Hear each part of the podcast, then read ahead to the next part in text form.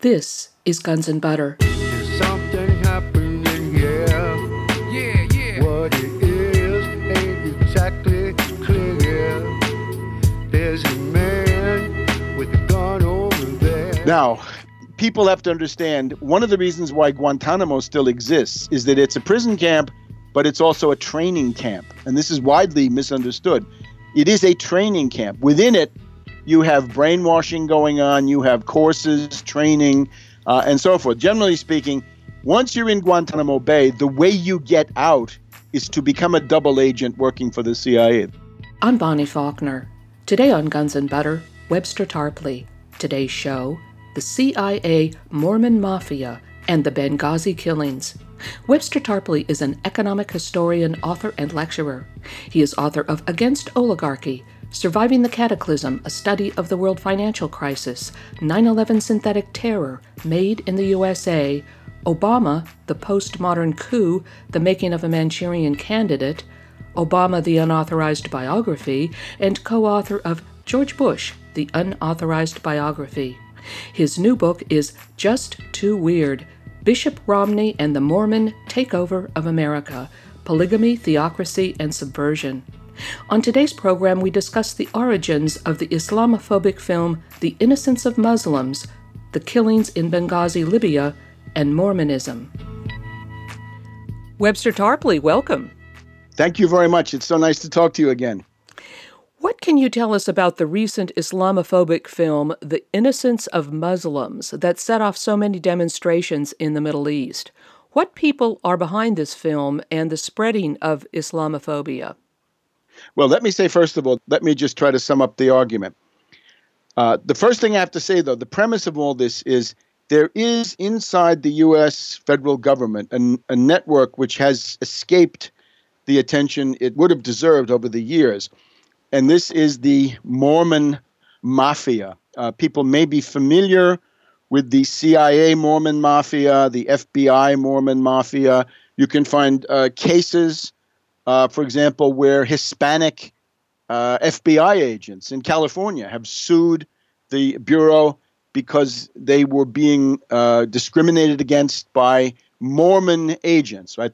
The, the traditional uh, demographic breakdown of, of the FBI, the FBI breakdown traditionally was the two large factions, maybe we should put it that way, were Mormons and Jesuits. Jesuits typically law graduates of Fordham University and similar institutions. The Mormons, uh, you know, very much from Mormondom, right, from Brigham Young University and and other places. Uh, and in the CIA, it's probably even more. And the way you get this Mormon mafia is young uh, Mormon males, as Mitt Romney did, are sent abroad to work as missionaries. Right, Romney went to France they come back knowing a foreign language, not not very common in the United States, right? And they come back knowing some pretty exotic, offbeat languages. Uh, they are also uh, straight arrows, right? They they practice clean living. They don't drink. They don't smoke. They don't take drugs. They don't womanize. At least this is what they claim, and this makes them in many ways ideal candidates. So.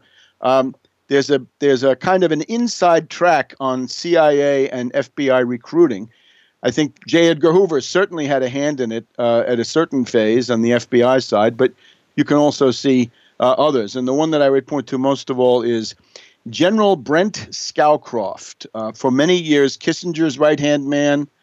Uh, he was the National Security Council director under uh, George H.W. Bush. He was very important in many, many Republican administrations. He's uh, He's the guy who was sitting in a doomsday aircraft on 9 11, which obviously is, is worthy of, of uh, research, which it has not gotten yet. But uh, it's, it's clear that, that Brent Scowcroft, as a very active and very uh, convinced Mormon, was doing everything he could to recruit uh, people into this uh, CIA Mormon mafia.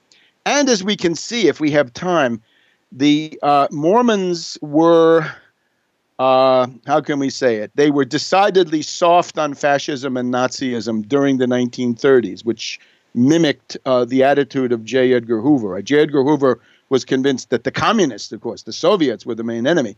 Uh, Nazis and, and fascists were, were not good, but this was not the main thing. And the, the Mormons were willing to go along with that. So I would posit the existence of a Mormon faction across the government, across the intelligence community in particular, State Department too, to some extent, I'm sure.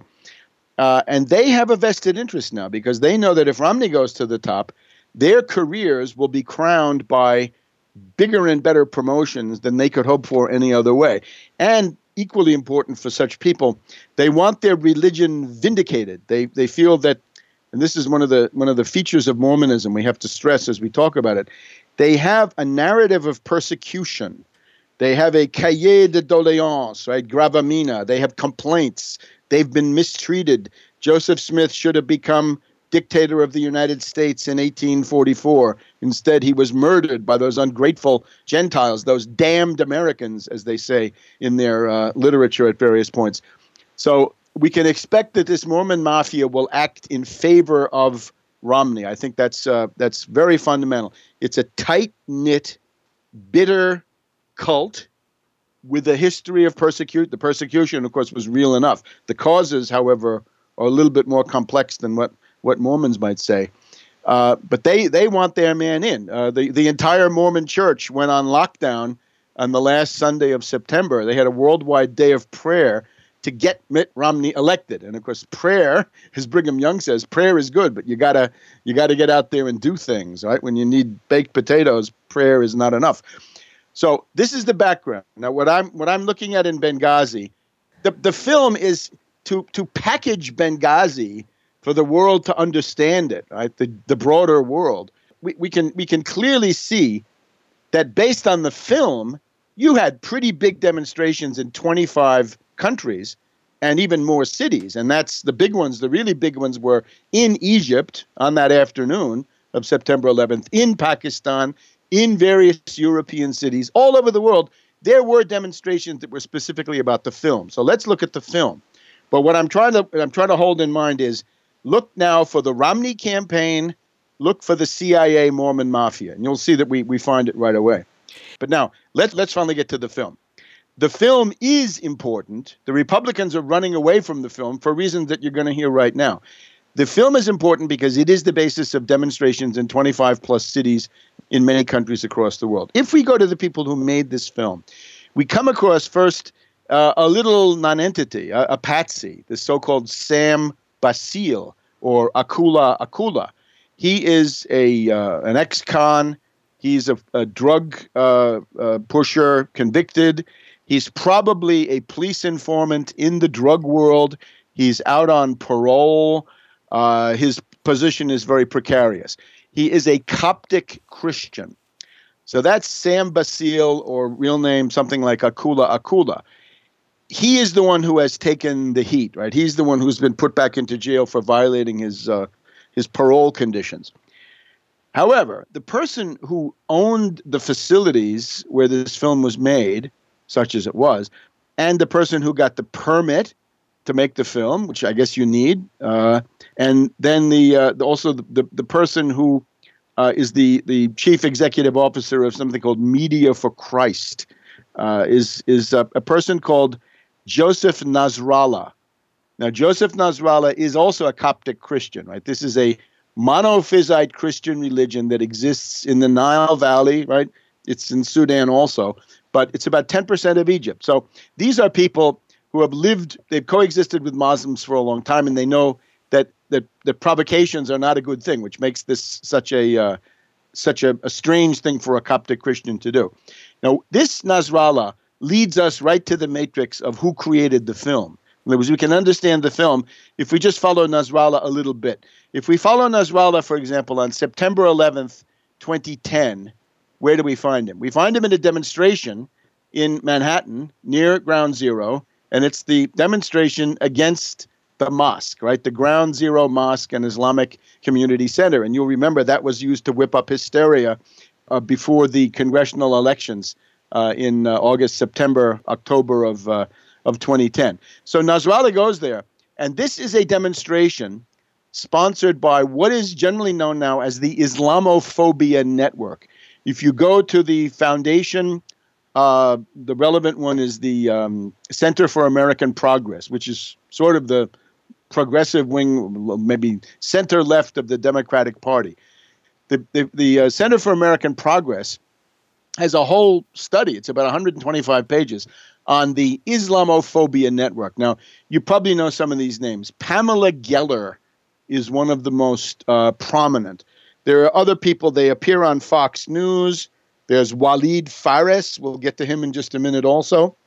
Uh, the the dominant personality, however, of the network is John Bolton, and indeed, at this demonstration, which is the sort of a centerpiece for the case I'm trying to make, you've got Joseph Nasrallah attending and giving a speech. You've got Pamela Geller acting as the chairwoman. You've got all these other people, you know, inveighing against the horrors of Sharia law and so forth.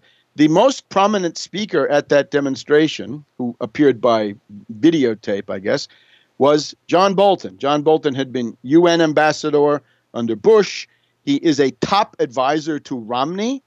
He is likely to be Secretary of State if Romney becomes president. John Bolton has the inside track to take over the State Department. And this is typical of the neocons that surround Romney on the foreign policy side.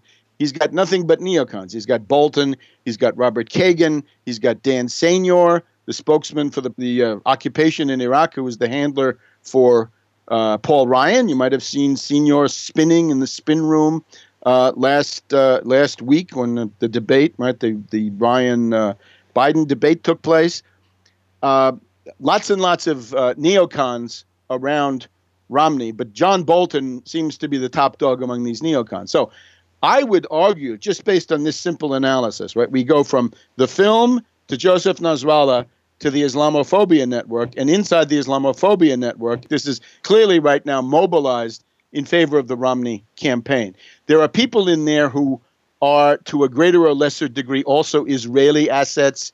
You've got Steve Emerson, you've got all sorts of others. But the, ma- the main thing is that this is now part of the Romney campaign. And um, the, the underlying architecture of that is that uh, Mitt Romney and Bibi Netanyahu of Israel have been the closest of close friends since 1976 when they both worked together at the Boston Consulting Group. They have mutually assisted each other's careers. Bibi gives Mitt political advice, Mitt gives Bibi financial advice. It's a wonderful symbiosis. Uh, uh, Netanyahu is doing everything he possibly can to get Romney elected because he's been promised that if that happens, Bibi will get veto power. He will be able to dictate U.S. policy in the Middle East. And, and Romney promised that in a Republican debate uh, much earlier uh, this year. So I regard the film as a typical provocation from a group of Islamophobic provocateurs who are, you know, tied hand and foot, led by the top foreign policy guy of the of the Romney campaign, Bolton. And uh, remember, this is the group that did the mosque, the anti-mosque in Manhattan campaign, and if you go to the uh, you know the Bay Area Rapid Transit or the uh, Washington Metro, the New York Subway, you're going to find these posters with this stuff about how Muslims are savages, right? That's also the same group. That's the same small group. Pamela Geller, the Islamophobia Network. They have various you know specialties.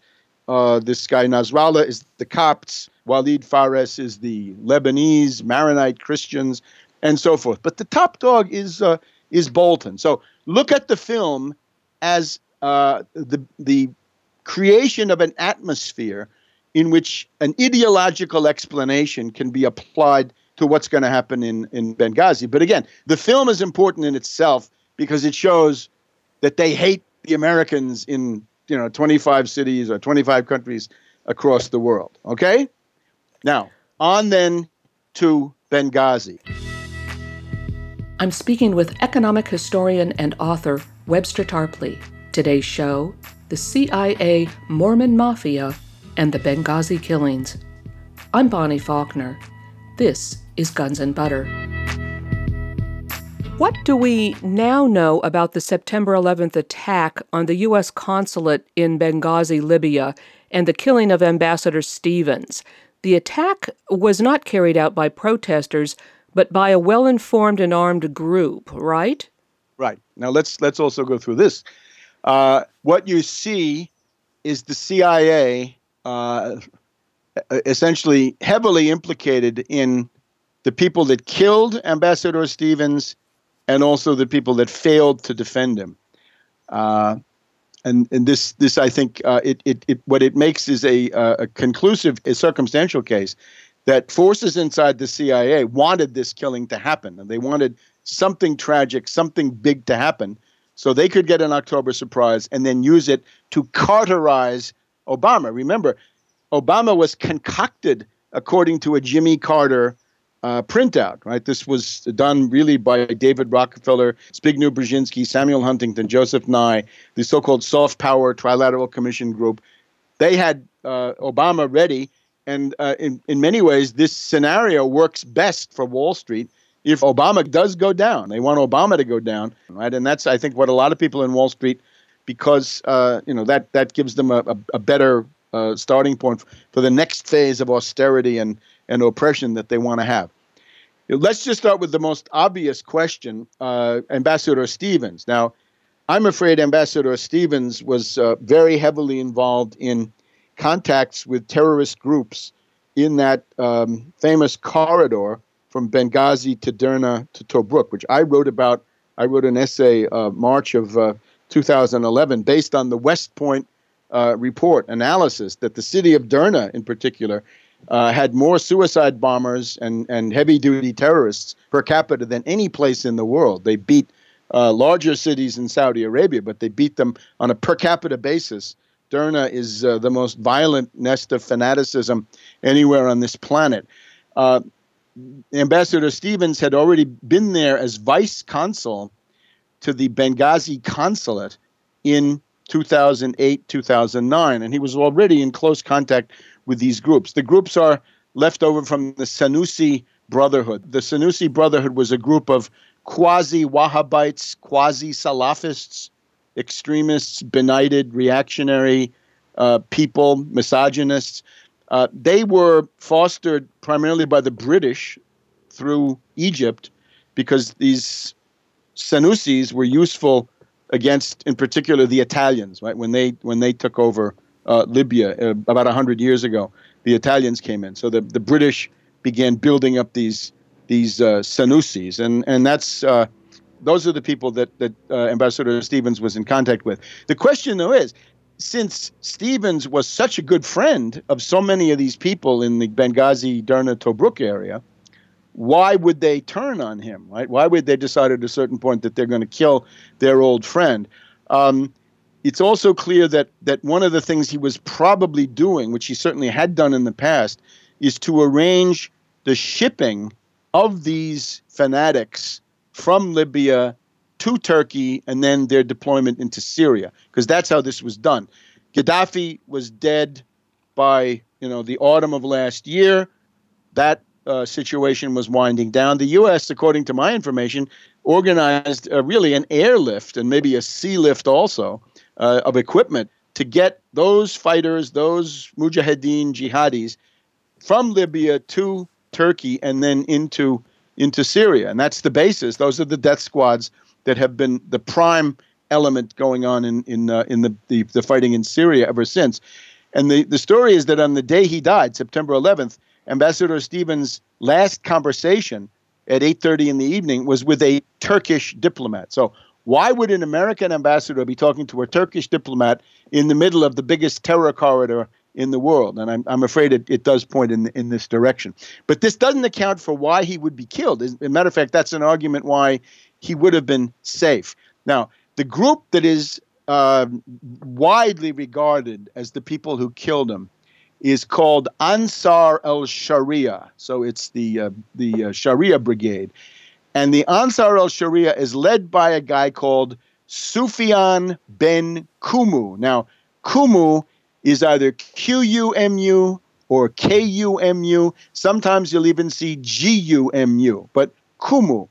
Uh, he is the former uh, boss, one of the bosses of the Libyan Islamic Fighting Group. That's an Al Qaeda affiliate. Kumu was once the chauffeur the driver for bin Laden. This guy's from Derna. And the U.S. government knows everything about him because he was held in Guantanamo Bay uh, prison camp for four to five years.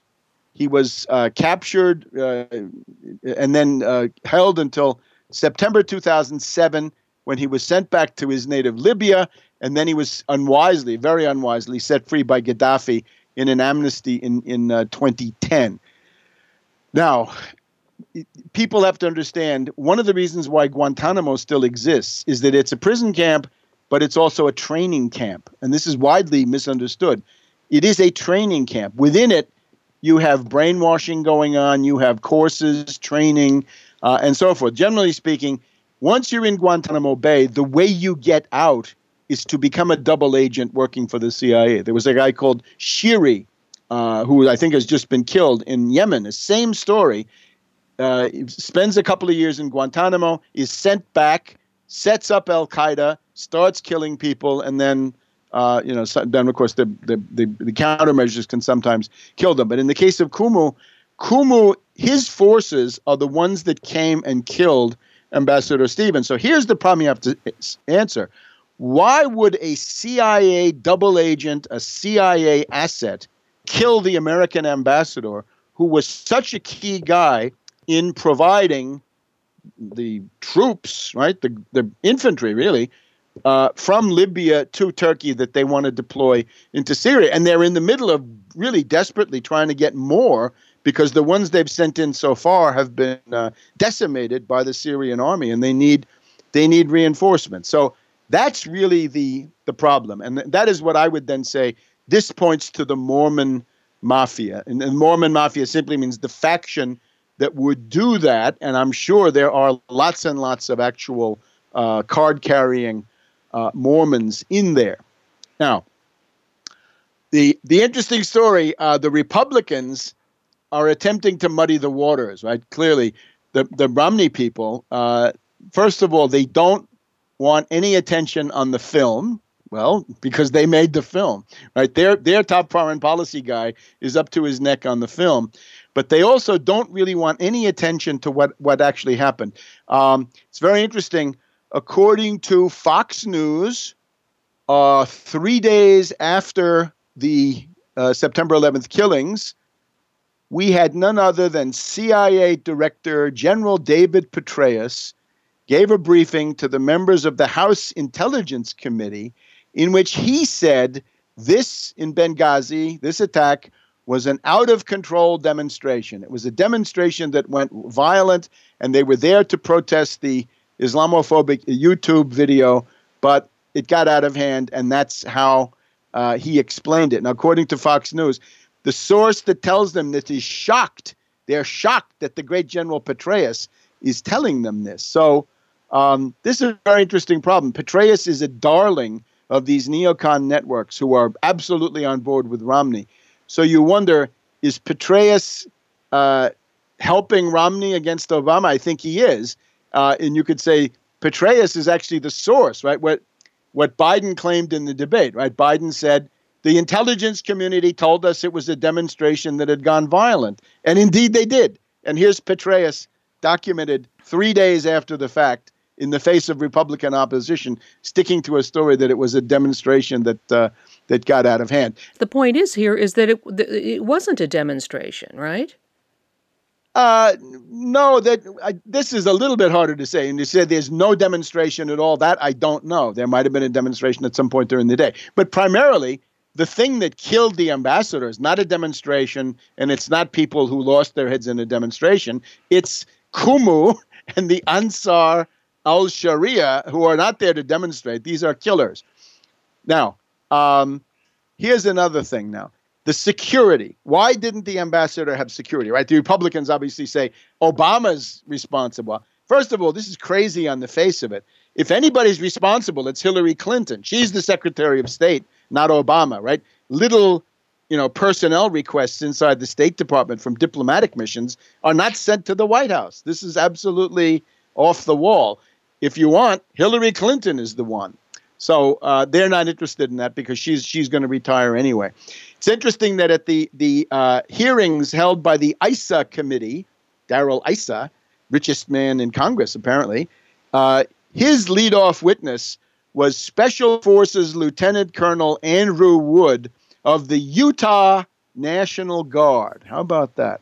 Uh, as soon as you hear Utah, you have to figure it's either a Mormon or an ally of the Mormons. And what did what did this interesting uh, Lieutenant Colonel Wood have to say?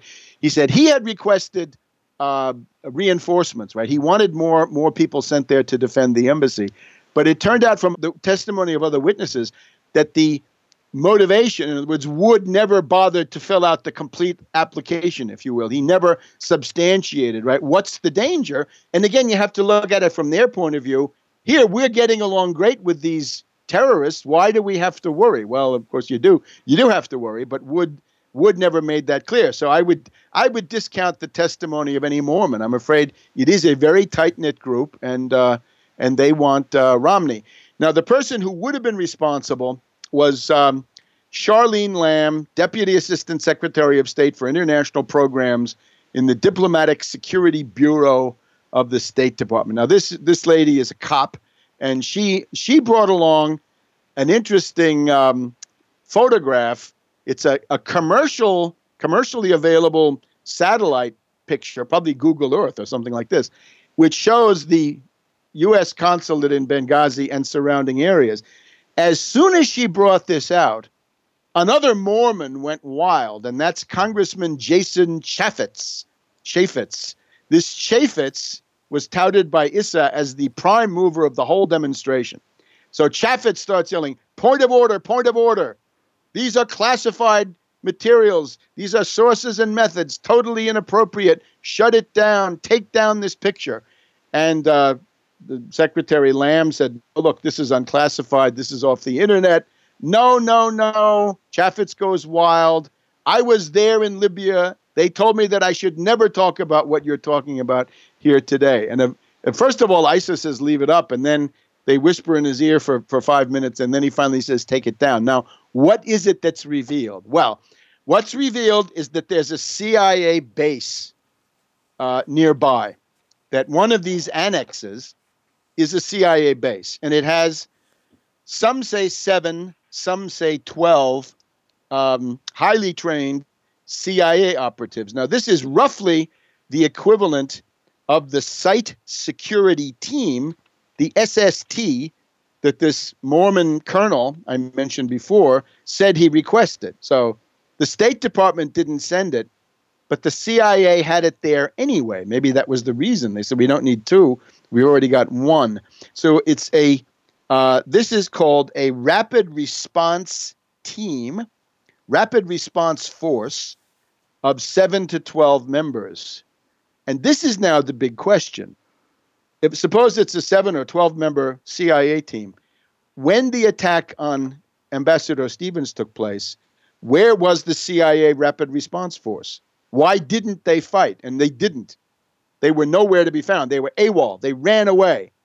So here we have a CIA asset killing Ambassador Stevens, and the nearest significant CIA asset, right, which is a it's quite a large team for some place like like Benghazi normally, they don't lift a finger to save his life. How about that? Do you smell a fault? You I know, think that's already highly interesting. Well, it is very interesting. And I remember uh, I read about a lot of what you're talking about on the internet about, um, about this congressional hearing and this uh, kerfuffle over these satellite photos. I'm speaking with economic historian and author Webster Tarpley. Today's show the CIA Mormon Mafia, and the Benghazi killings. I'm Bonnie Faulkner. This is Guns and Butter. What about a nearby U.S. safe house uh, that did fight off an attack? Now, why wasn't Stevens there? Uh, these are all good questions. The thing that I would add to this is the existence of the CIA base was already in the public domain on September 23rd. New York Times article, Eric Schmitt, Helene Cooper, Michael S. Schmidt. They say when the U.S. personnel fled late on September 11th, when Stevens was already dead, a dozen uh, two dozen American personnel leave Benghazi, including a dozen CIA operatives and contractors who had played a crucial role and so on and so forth. So they're already there, uh, and they didn't contribute to helping him. Now, the other part of the security, this is also very interesting. On the the chart and, and announced publicly in these Issa hearings on Wednesday afternoon, there's something called the February 17th Martyrs Brigade, and we, we know who these people are. They are part of the uh, terror uh, uh, militias that were unleashed by NATO against Gaddafi starting in February of last year. They were, they actually had barracks. They, they, they, some of them lived there permanently. They were supposed to be the first backup. In other words, there were some Libyan guards there were some, uh, you know, other guards. There was a couple of SEALs and other other things like this. Uh, maybe even a couple of Marines. But we had the CIA off in one corner, and then we got the the Martyrs Brigade off in another corner. The interesting thing about the February 17th Martyrs Brigade is that they also have a track record of working for the CIA. And here's what it is. At the beginning of the Libyan fighting, uh, one important Gaddafi general went over to the rebels, and this is this guy Younis, Y O U N I S Y O U N E S, and he became the military commander of the of the rebels, uh, uh, sort of trying to go uh, from east to west, uh, uh, you know, to get to uh, to Tripoli. However, yes, I, I remember very, that. Now they assassinated him, right? Yeah, very early on, another general by the name of Khalifa Hifter Hifter or Hafter, H I F T E R, H A F T E R, was shipped over from Langley, from CIA headquarters. This is somebody who had been living in Vienna, Virginia, I think, you know, within a couple of miles of the Langley headquarters for a couple of years. He is somebody who says in a book that he published in France that uh, he had been paid by the CIA for operations against Gaddafi in the past. So Khalifa Hifter is the CIA candidate to become the, the commanding general of the of the Libyan rebels. So he's also he's shipped over there. And then what breaks out is a rivalry between Younis, who had stayed in the country, served under Gaddafi, you know, other things going on, and Hafter or Hifter, who had been an expatriate, clearly working for the CIA. They clashed. And the solution to this was at a certain point, the February 17th Martyrs Brigade assassinated uh, assassinated Younis and a couple of colonels on his staff because they claimed that he had killed some of their relatives. And at that point, then the CIA candidate takes over. So this is a pretty good, again, prima facie case that the February 17th Martyrs Brigade is itself a CIA asset. So now look what we've got. The CIA asset Qumu comes to kill the ambassador. The CIA Rapid Response Force runs away, does nothing, hides, we don't know. And the CIA asset February 17th Martyrs Brigade also does nothing. I don't know. If you're in the Democratic Party, I would think you'd make something out of this. Now, here's another interesting aspect to this thing.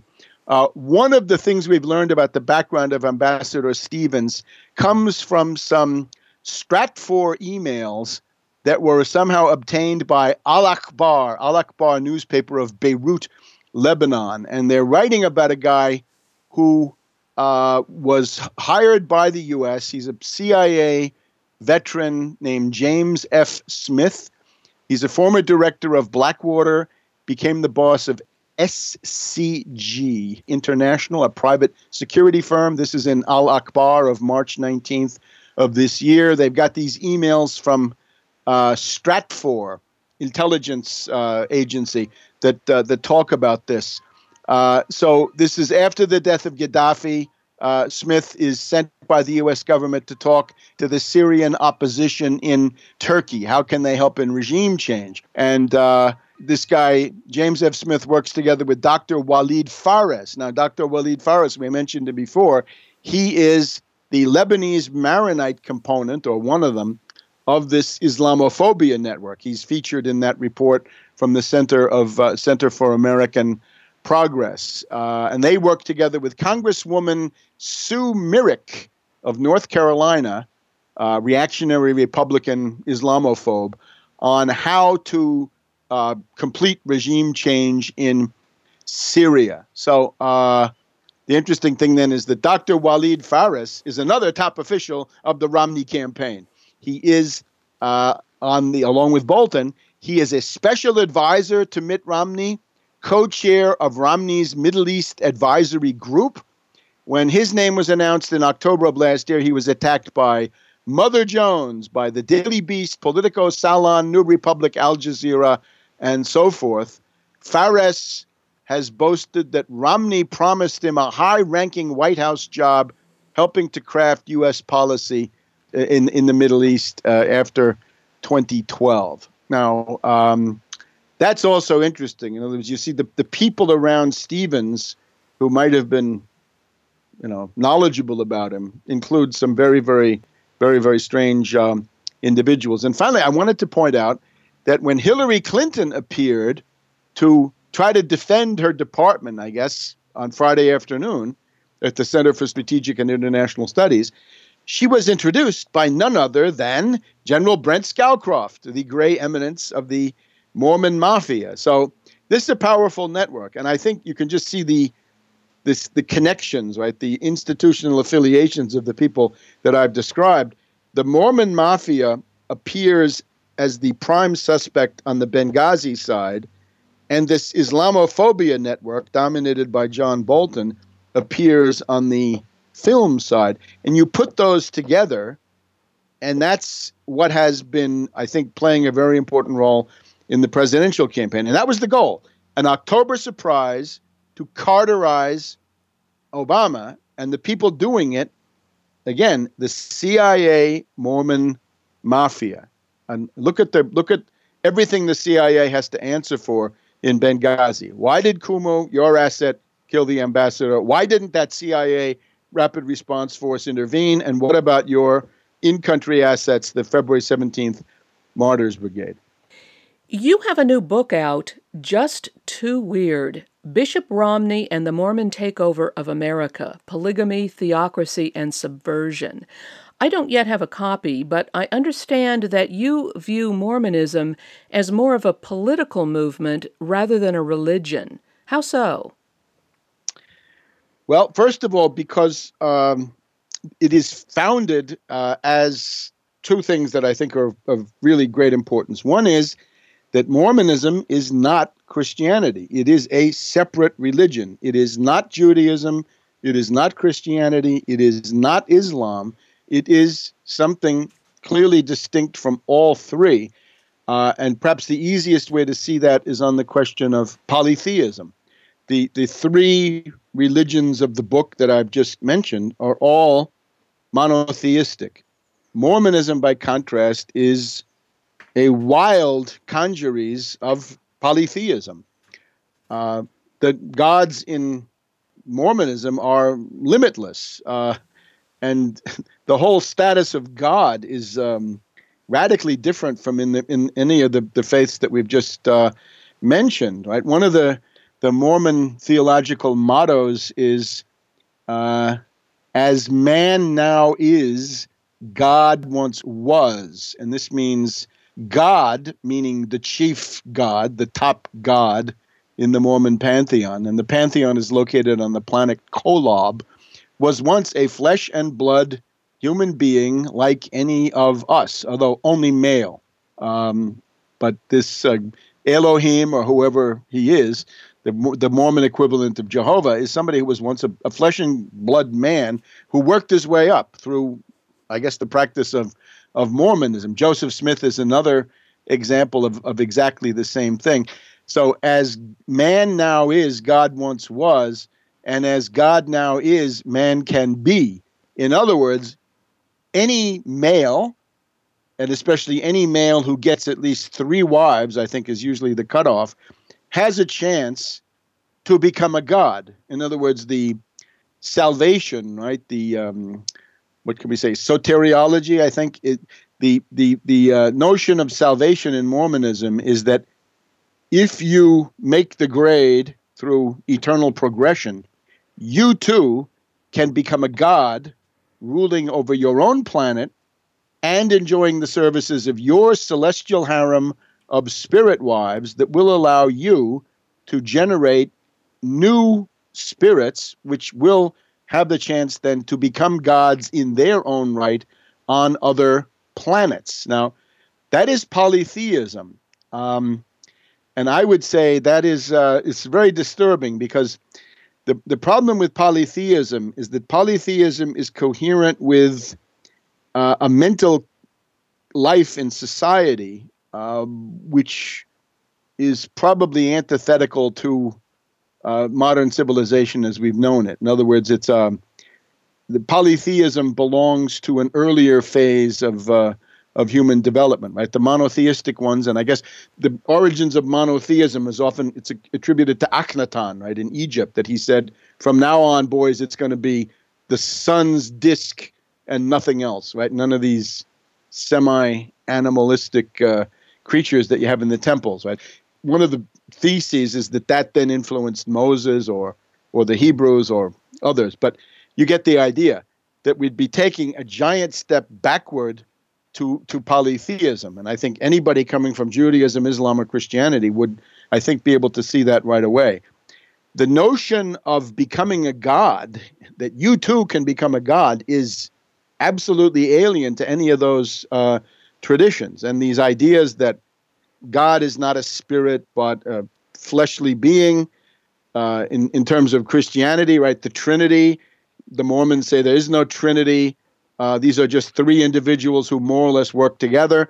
There is no idea that God created the universe, right? You look at the Christian creed, which I include in my book just to make it clear, right? That uh, if you believe in one God, the Father Almighty, maker of heaven and earth and all things visible and invisible, that's not the Mormon God. The Mormon God is somebody who arrives later. Christ arrives even later than that. And it's not a creator, it's more like a manager or a coordinator.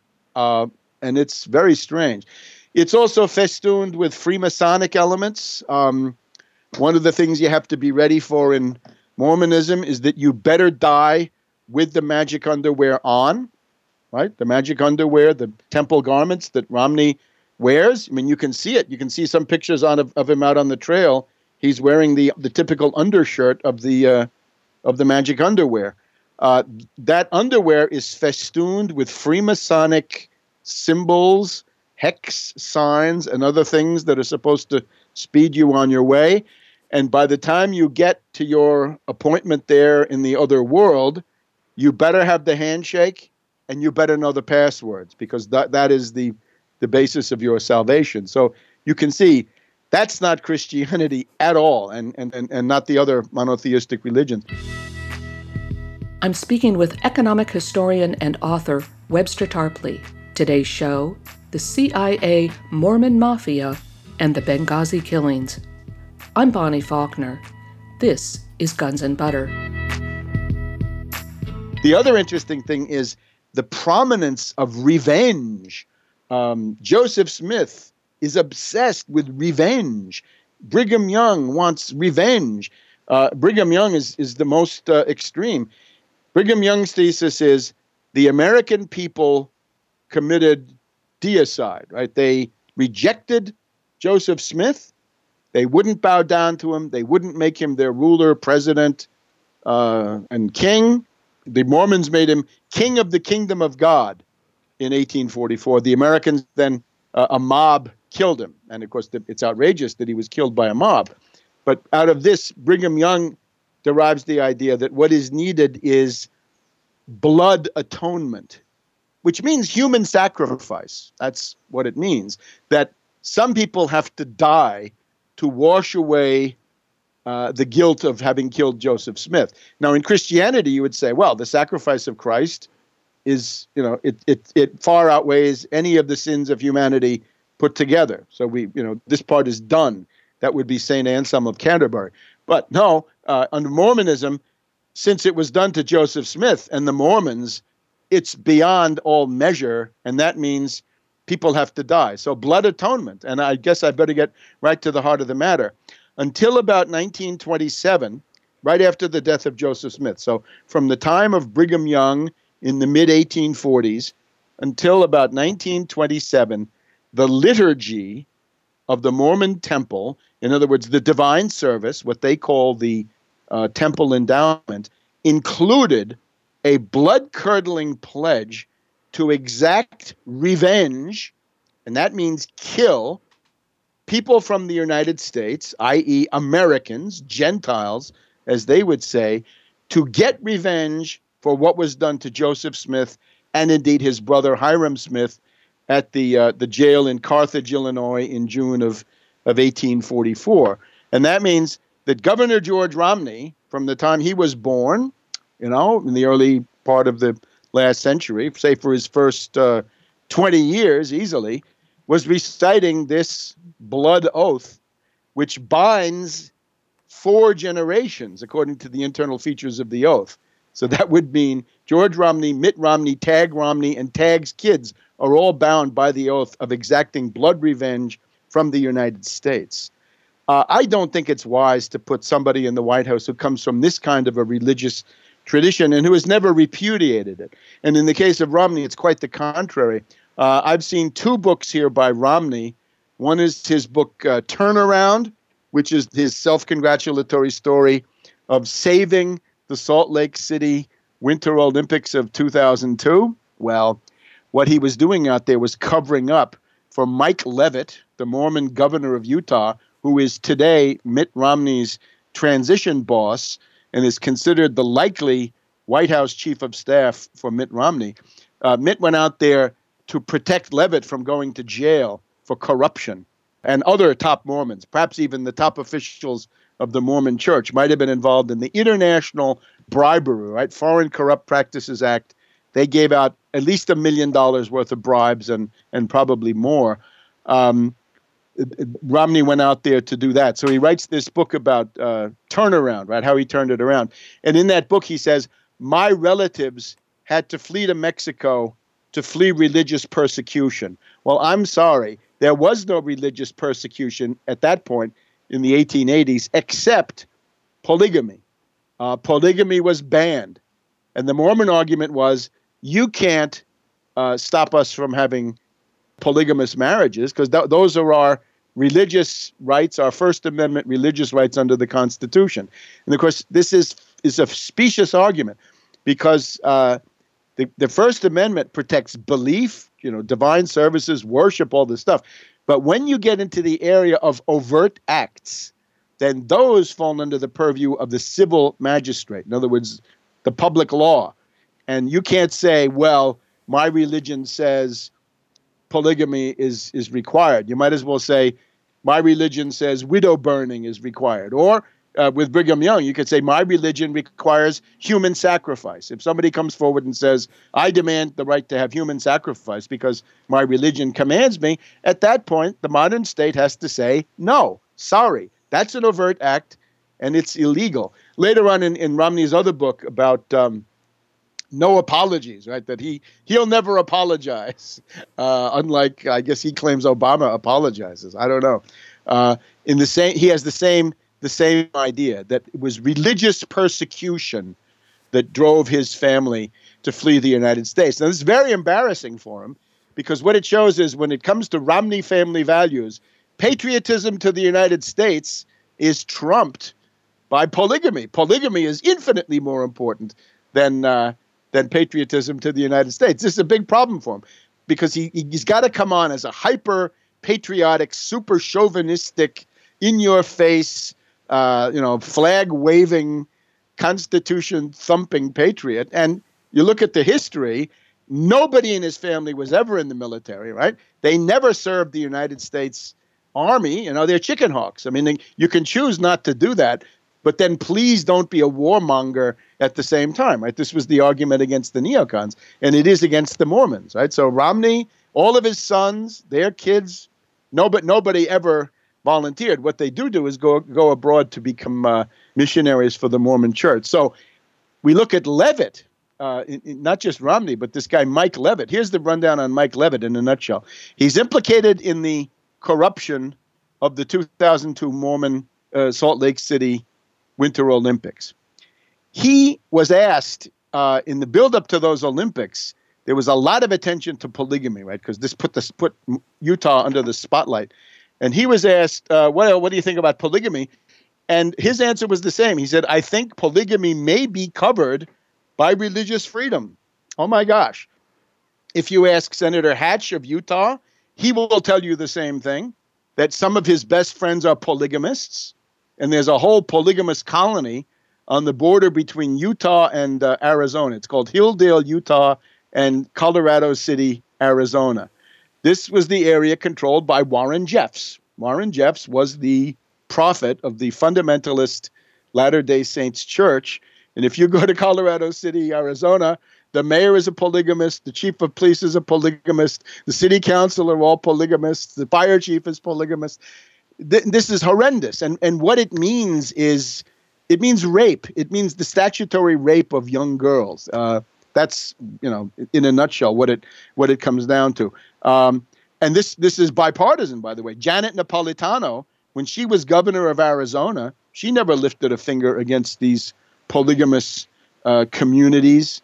Uh, and the same thing goes for Bruce Babbitt, who was in the Clinton cabinet, or Fife Symington, or others at the end of one of my chapters on polygamy, I quote Penny Peterson, who's an anti polygamy activist in Arizona. And she says, To get away with the rape of young girls, all you have to say is that you're a polyg or plig, meaning polygamist out, out in these in these areas. Now, one of the things that a Romney presidency would bring, and you can see it, is a massive upsurge of polygamy because the proclivity to enforce any of these laws would would instead of being zero, it become negative. I mean, we could probably see you know tax incentives for uh, for polygamists. So this uh, this is uh, what it comes down to. Now, well, let me ask you this: What is the status of women under a policy of polygamy? Let me let me just I just have to go back to this the, the, the political side, but okay. maybe we want to do polygamy That's fine. first. Um, if we look at um, newspaper accounts, right? The one thing you see in, in uh, the 1840s, 1850s, 1860s, and 70s is that the Mormon uh, paradise of Utah, Deseret, as they called it, right? And it was designed to be an independent country. It was designed to be uh, an enemy state against the United States. That was how it was designed. Um, you'll see that this is one of the biggest international scandals in the world and you've got all sorts of people writing about um, Brigham Young and his wives. Right, Brigham Young probably had 75 wives. Joseph Smith, the low estimate is he had about 35 wives. The high estimate is about 85 wives. Middle estimate about 55 wives. Um, one of the big themes is women who have been more or less kidnapped and taken to Salt Lake City and who want to get out, and some of them can't get out. One of them, one of the cases we have here, is um, I guess this is after the Civil War already, but uh, a guy called Andrus, right? You recognize some of these names, Andrus, right? That was, and Andrus became Secretary of the Interior, I think, under Kennedy. So here's Milo Andrus. He has 11 wives. One of them begins objecting to polygamy. She's planning to escape from Salt Lake City. Andrus goes to Brigham Young. What should he do? And Brigham Young says the only way to save the sister's soul was to cut her throat. So the woman falls on her knees begging for life. Andrus cuts her throat from ear to ear and holds her in an iron grip until she stops struggling. That's actually pre pre Civil War. Um, you've got a lot of people saying, you know, that that polygamy is essentially slavery for women. And remember, it goes on for quite a while you know, if if slavery is basically wiped out between 1865 and 1870 or 1863 and 1870, since we do have the Emancipation Proclamation, uh, the polygamy goes on at least into the 1890s and really much longer because a lot of those marriages uh, continue. Uh, it preserves the plantation system, and th- this is the way it would work. Southern Utah, where the Romney family lived, is the most backward. And here the typical thing would be a poor Mormon farmer with five to six wives. And the what it became was the wives would be the field hands, and the Mormon farmer would be the overseer. But then we got to we got to think about also uh, polygamy. Let's let's start with maybe Joseph Smith, the prophet, right, son of God, as he would say, or God. Uh, some of his spirit wives or celestial marriages, uh, as he would say, some of his celestial relations were with married women. So this means for him it was polygamy, but then from the point of view of the woman, this is polyandry. In other words, one woman who has her normal husband and Joseph Smith. So polyandry, uh, also a, um, a, you know very problematic uh, relation, not heard of at all really in Western civilization, nor is um, nor is is polygamy, with very very few exceptions. Then later on, you have a Mormon polygamist would marry a woman, and with the idea that he's going to marry her daughters, one or two daughters, as soon as they get to a certain age. And in one uh, one case, we have a, a, a little girl who says her plan in life is to marry Pa. So she's going to marry her father. Uh, this is not good. Another case, uh, we have a Mormon polygamist who marries a woman and her granddaughter. So they're both going to go into the harem and become uh, celestial spirit wives. So, um, well, what can we say? One of one of Brigham Young's daughters, in a moment of candor, says that if uh, if Salt Lake City had a roof, it would be the biggest whorehouse in the world, and it's chaos. I mean, it's it's um, it's a situation of antinomianism, and I guess that's that's really a very very key uh, concept. One of the basic ideas of Mormonism is that the end of the world is near, and the saints are exempt from the normal moral law.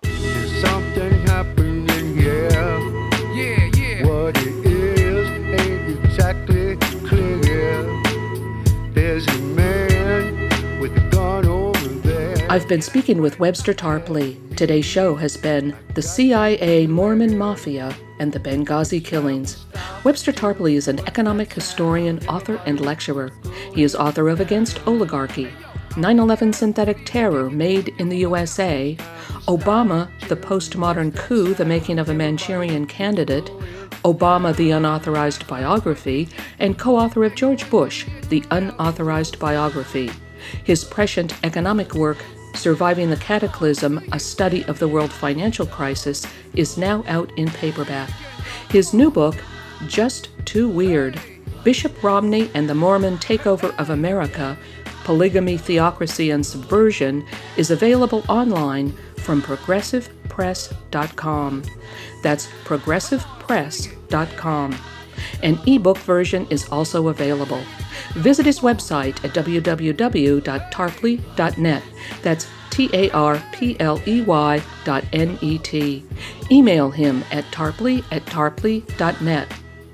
Guns and Butter is produced and edited by Bonnie Faulkner and Yarrow Mahko. To make comments or order copies of shows, email us at blfaulkner at yahoo.com. That's B L F A U L K N E R at yahoo.com. Visit our website at www.gunsandbutter.org. That's G U N S A N D B U T T E R dot O R G. Hey yo,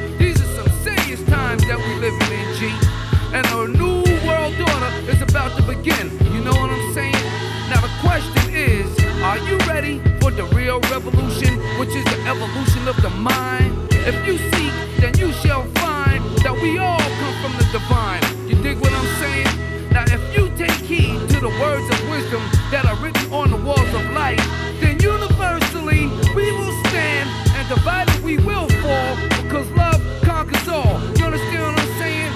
This is a call to all you sleeping souls. Wake up and take control of your own cipher and be on the lookout terrorist knife, trying to steal your life. You know what I'm saying? Look what inside yourself for peace. Give thanks, live life, and release. You dig me?